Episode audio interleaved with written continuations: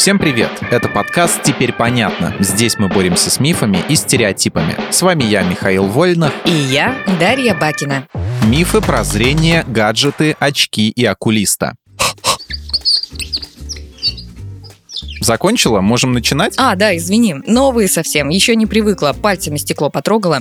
За последние пару лет так посадила зрение, что теперь вот приходится носить. Чем же так высадила? Чем-чем? Гаджетами, конечно. Я, конечно, понимаю, что от некоторых видео в ТикТоке глазам становится больно, но даже если часами не отрываться от телевизора, монитора компьютера или смартфона, испортить зрение таким образом почти невозможно это миф. Да ладно. Глаза, конечно, от такого марафона устанут жутко, а долгая беспрерывная нагрузка на зрение — это уже фактор, который повышает риск развития близорукости. Но нужно понимать, что этот фактор далеко не единственный. Важную роль еще играют наследственность, гормональные изменения, количество времени, проведенного на открытом воздухе при естественном освещении. Так что даже можешь не спешить отказываться от гаджетов, если вдруг ты планировала. Лучше больше гуляй на свежем воздухе. Ну и если приходится подолгу сидеть за ноутбуком, ноутбуком или пользоваться смартфоном, а что-то мне подсказывает, что все-таки приходится, постарайся чаще моргать и давать глазам отдых каждые 20 минут. Например, подходить к окну и смотреть вдаль или в течение 1-2 минут переводить взгляд с экрана на потолок или стену и обратно. Гимнастику, короче, делать, и будет тебе счастье. Я, кстати, когда была в оптике, видела такие очки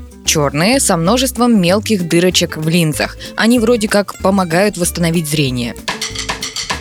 Это тоже миф. Очки с перфорацией вправду делают картинку перед глазами четче, и кажется, что зрение действительно немного улучшится. Но четкость при использовании таких очков повышается из-за того, что через множество отверстий в темных пластинах на сетчатку попадают сфокусированные пучки света. Врач-офтальмолог Рано Ибрагимова говорит, что нет ни одного исследования, которое доказало бы длительный эффект от использования подобных очков. Как только человек их снимает, зрение вновь становится таким же, как и прежде. Ну вот, и магии конец. А вообще знаешь, знаешь, многие люди не посещают окулиста как положено, на регулярной основе. Пока они видят нормально, к врачу не идут. Это они зря. Близорукость и дальнозоркость не самые неприятные нарушения зрения, особенно если они не прогрессируют. Но вот отслойка сетчатки или глаукома куда опаснее. Эти коварные заболевания долго не дают о себе знать, а если и проявляются, то незначительными симптомами. Так что врача все же лучше посещать в профилактических целях. А есть тревожные звоночки этих, как ты выразился, коварных заболеваний? Числе признаков нечеткое зрение, иногда возникающая резь в глазах, головные боли и обильное выделение слез, а также желание сократить привычное расстояние от глаз до книги или монитора. Короче, если закрадывается хотя бы мысль о том, что зрение стало снижаться, лучше сразу идти к врачу. Все так. Тем более, что по данным Всемирной организации здравоохранения, до 80% всех нарушений зрения, включая серьезные и угрожающие слепотой, можно предотвратить или вылечить. Вот даже как.